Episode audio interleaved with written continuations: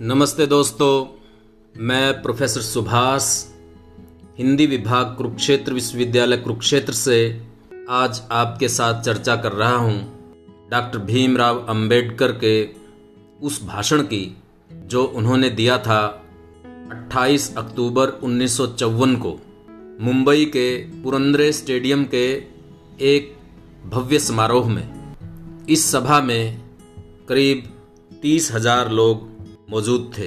दोस्तों, इस समारोह में डॉक्टर भीमराव अंबेडकर के स्वास्थ्य के लिए वहाँ के लोगों ने एक लाख अट्ठारह हज़ार रुपये इकट्ठा करके दिए थे।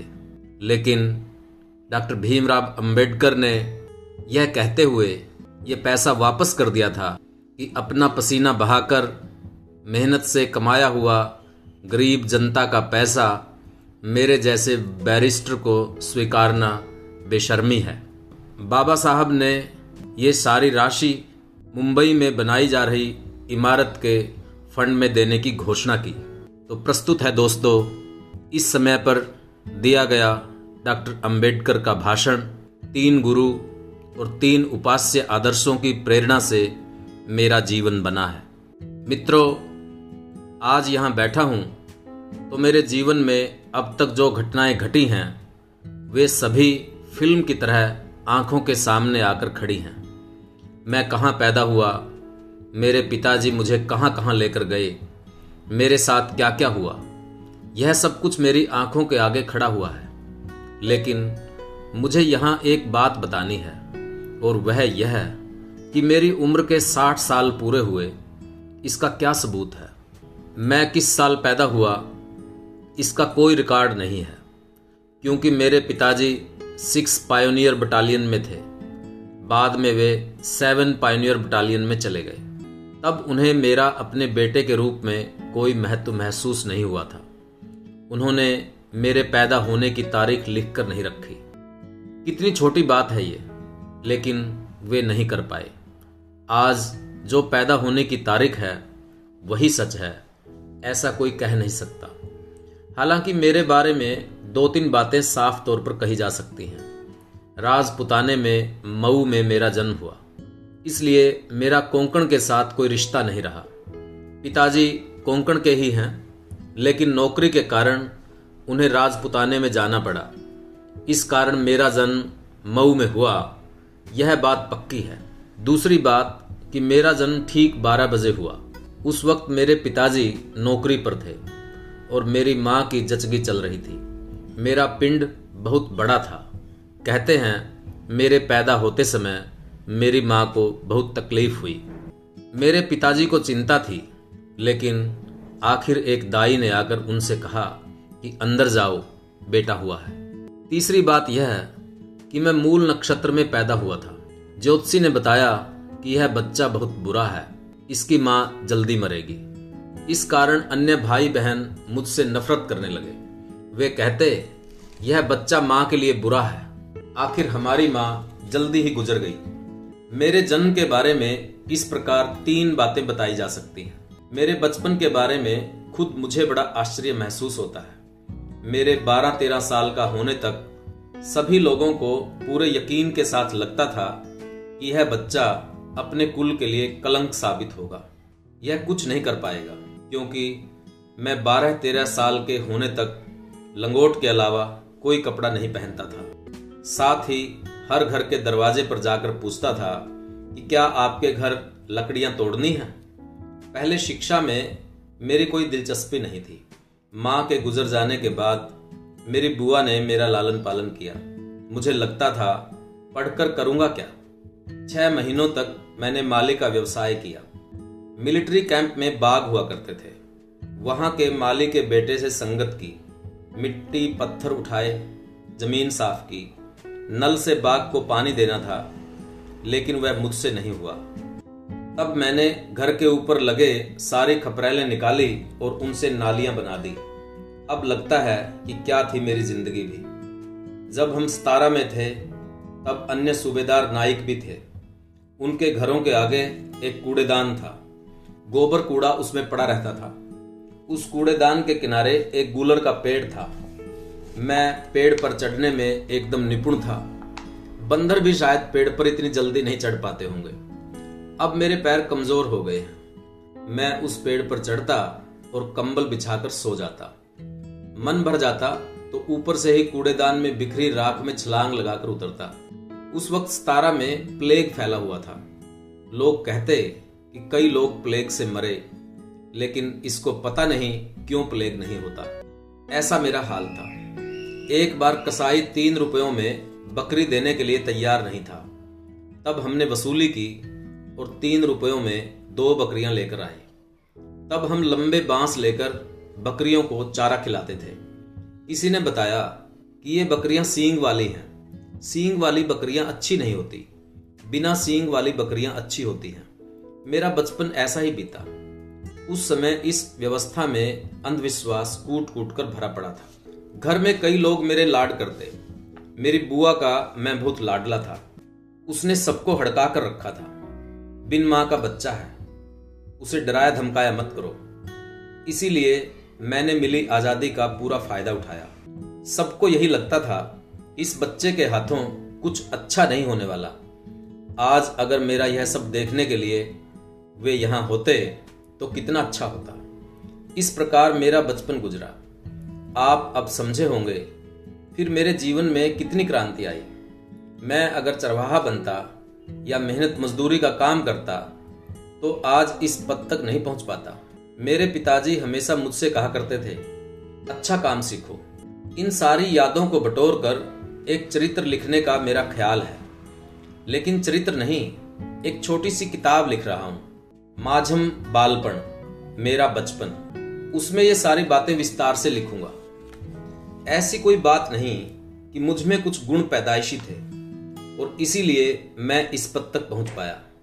मेरा जीवन जिस प्रकार चल रहा था, उसी प्रकार अगर चलने दिया होता तो मैं एक नीति परक आदमी बनता। लेकिन मुझे अपनी याद थी। मेरी ज़िंदगी में जो मोड़ आया, वह क्यों आया? कैसे आया? इसकी वजह मैं बताने वाला। हूँ मेरे तीन गुरु हैं। हरेक के गुरु तो होते ही हैं, मेरे भी हैं। मैं कोई सन्यासी अथवा बैरागी नहीं हूँ, मेरे गुरु हैं। मेरे पहले आदर्श हैं बुद्ध।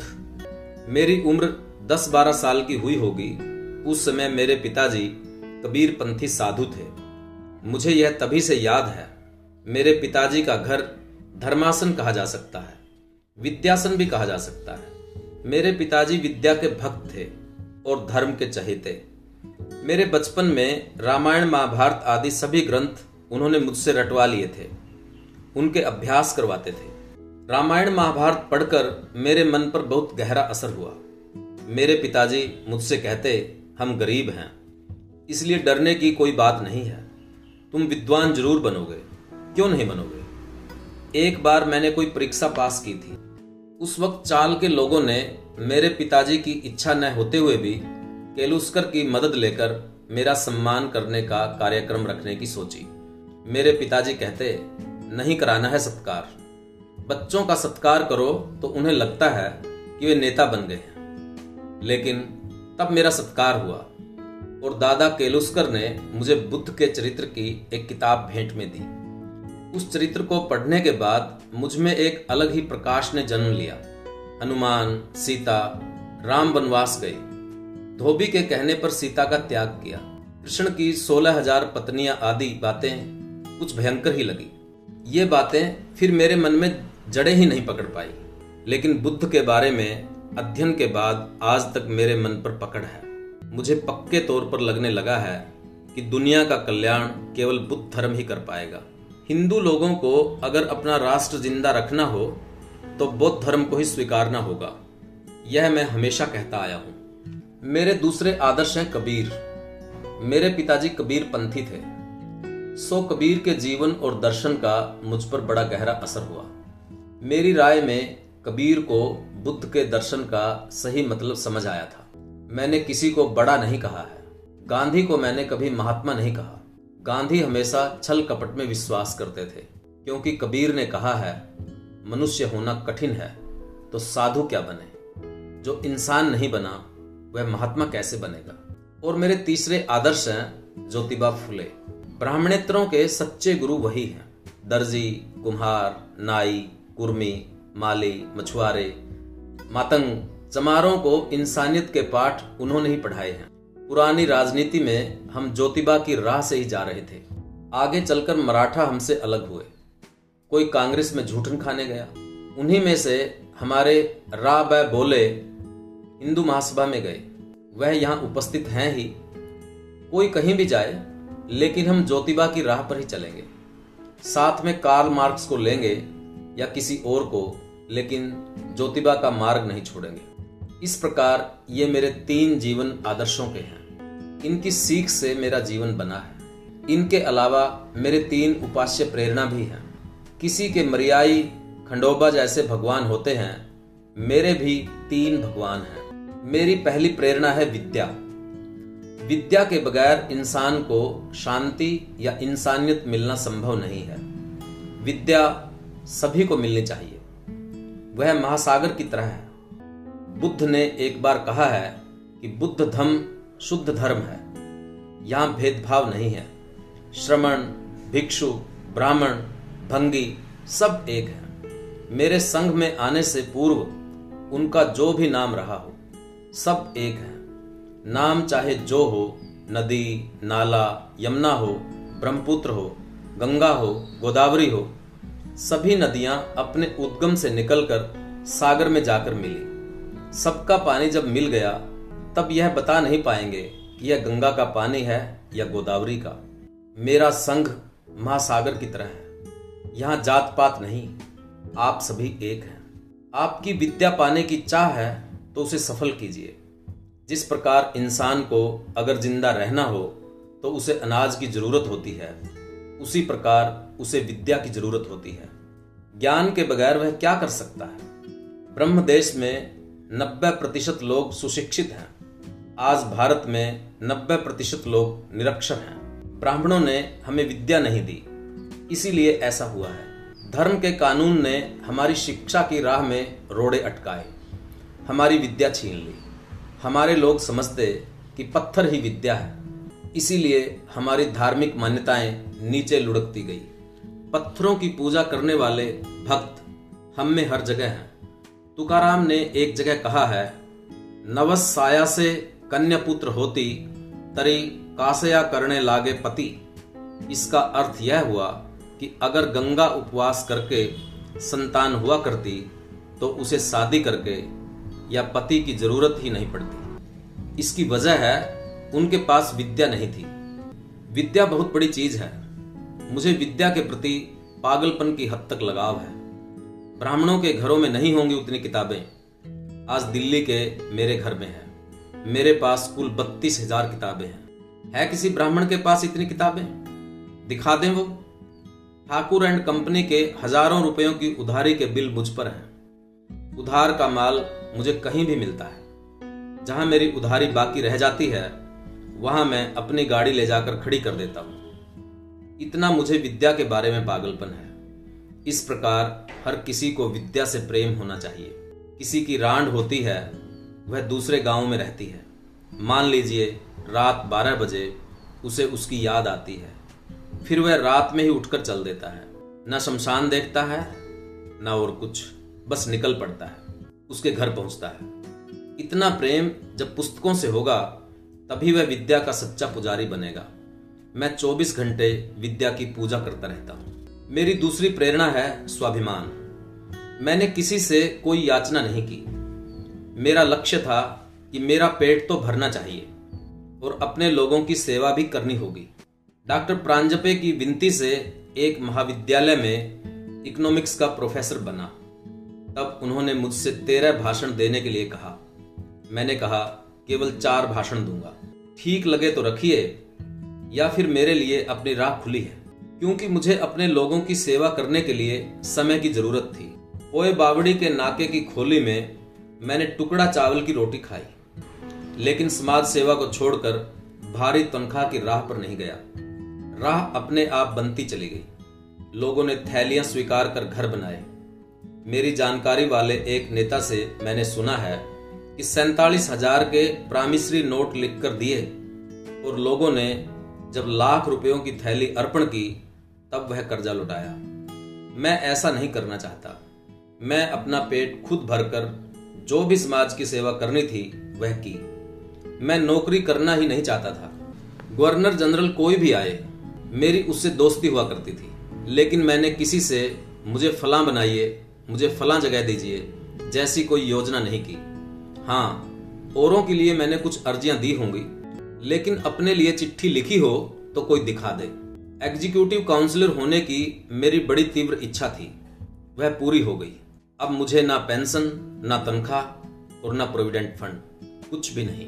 अंग्रेज़ी राज्य में एक बार काउंसलरशिप ली, एक बार कांग्रेस के राज में, लेकिन वहाँ भी कांग्रेस के साथ मेरी नहीं पटी।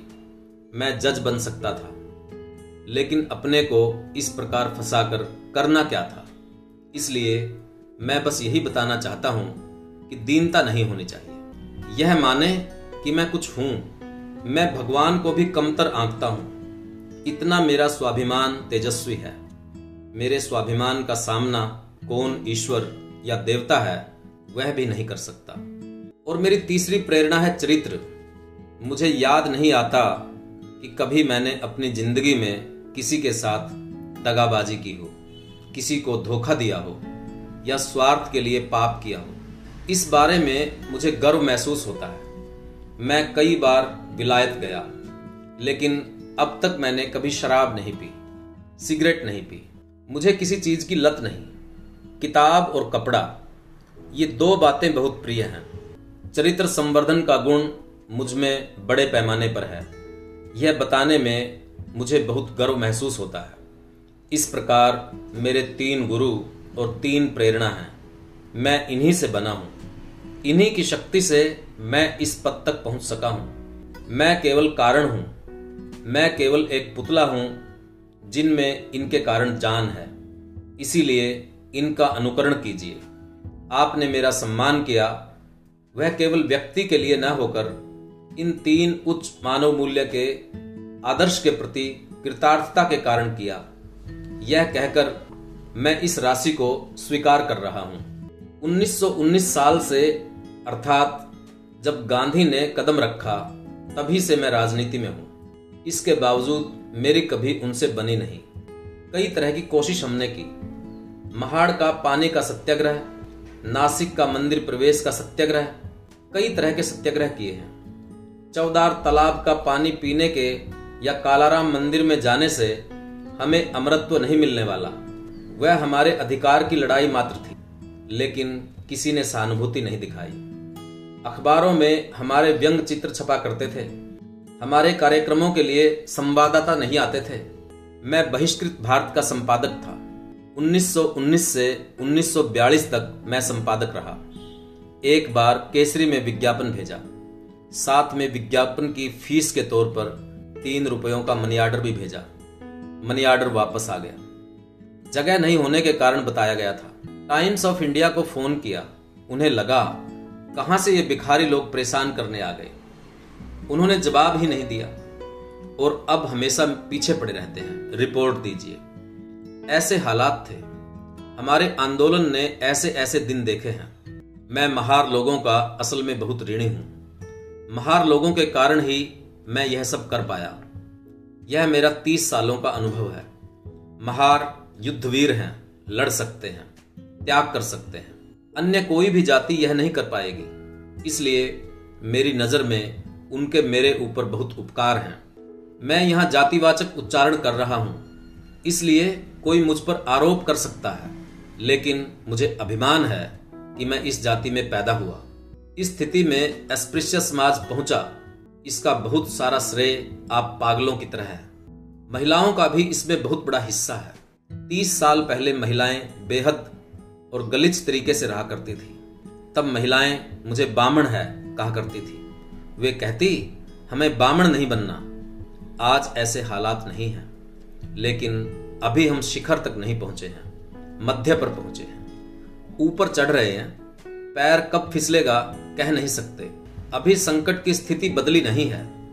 मैं या वह नेता, यह झगड़ा अब खत्म करना होगा। सार्वजनिक कार्य में मदद कीजिए। हज़ारों संस्थाएँ दान धर्म कर जाति का उद्धार करती हैं। कोंकणस्थ ब्राह्मण, देशस्थ ब्राह्मण, प्रभु आदि ब्राह्मणों की संस्थाएँ हैं। उन्होंने अपने छात्रों को विलायत भेजा है, बड़े पदों पर बैठाया है। इन बातों को ध्यान में रखते हुए महीने का एक रुपया अगर देना तय किया तो साल के अंत तक कितना तो काम हो सकता है। मेरे अब ज़्यादा से ज़्यादा आठ दस साल ही बचे हैं। बाबा साहेब हैं इसलिए हमें कुछ नहीं करना, कहकर नहीं चलेगा। मैं अब राजनीति से अलग होने वाला हूँ। आपको खुद अपना जीवन उज्जवल बनाना है। त्याग, समर्पण आदि, निस्वार्थ भाव लगाकर काम कीजिए। मुझे इसी जन्म में आप अपने साथ क्या करते हैं, यह देखने दीजिए। मरने के बाद मुझे कैसे पता चलेगा कि आपने अच्छा किया या बुरा किया? मैं आपको सचेत कर रहा हूँ। ये था दोस्तों डॉक्टर भीमराव अंबेडकर का वो वक्तव्य जो उन्होंने 28 अक्टूबर उन्नीस सौ चौवन को दिया था। इसमें उन्होंने अपने तीन गुरु और तीन प्रेरणाओं का ज़िक्र करते हुए अपने लोगों को, इन आदर्शों को अपनाने के लिए आह्वान किया है। दोस्तों, डॉक्टर भीमराव अंबेडकर का जीवन, उनका बचपन कितने कष्टों से भरा था, लेकिन किस तरह से उन कष्टों को सहन करते हुए वे आगे बढ़ते गए और अपने समय के सबसे अधिक पढ़े लिखे सबसे बड़े विद्वान भारत का संविधान लिखने वाले बड़े विचारक चिंतक दार्शनिक हुए। उनके विचार, उनका जीवन संघर्ष, उनकी आलोचनात्मक दृष्टि, अपने लोगों के प्रति निष्ठा, अपने समाज को आगे बढ़ाने की उनकी इच्छा ये सब हमारे सामने है। जिस तरह से डॉक्टर भीमराव अंबेडकर ने दलित जनता के लिए, भारत के सर्वहारा वर्ग के लिए रास्ता बनाया है, उम्मीद है उस रास्ते पर ये जनता निरंतर आगे बढ़ती जाएगी। और जैसा डॉक्टर भीमराव अंबेडकर को विश्वास था कि एक दिन भविष्य इसी जनता का होगा। उम्मीद है दोस्तों, आपको ये पसंद आया होगा। आप इसे आगे बढ़ाइए।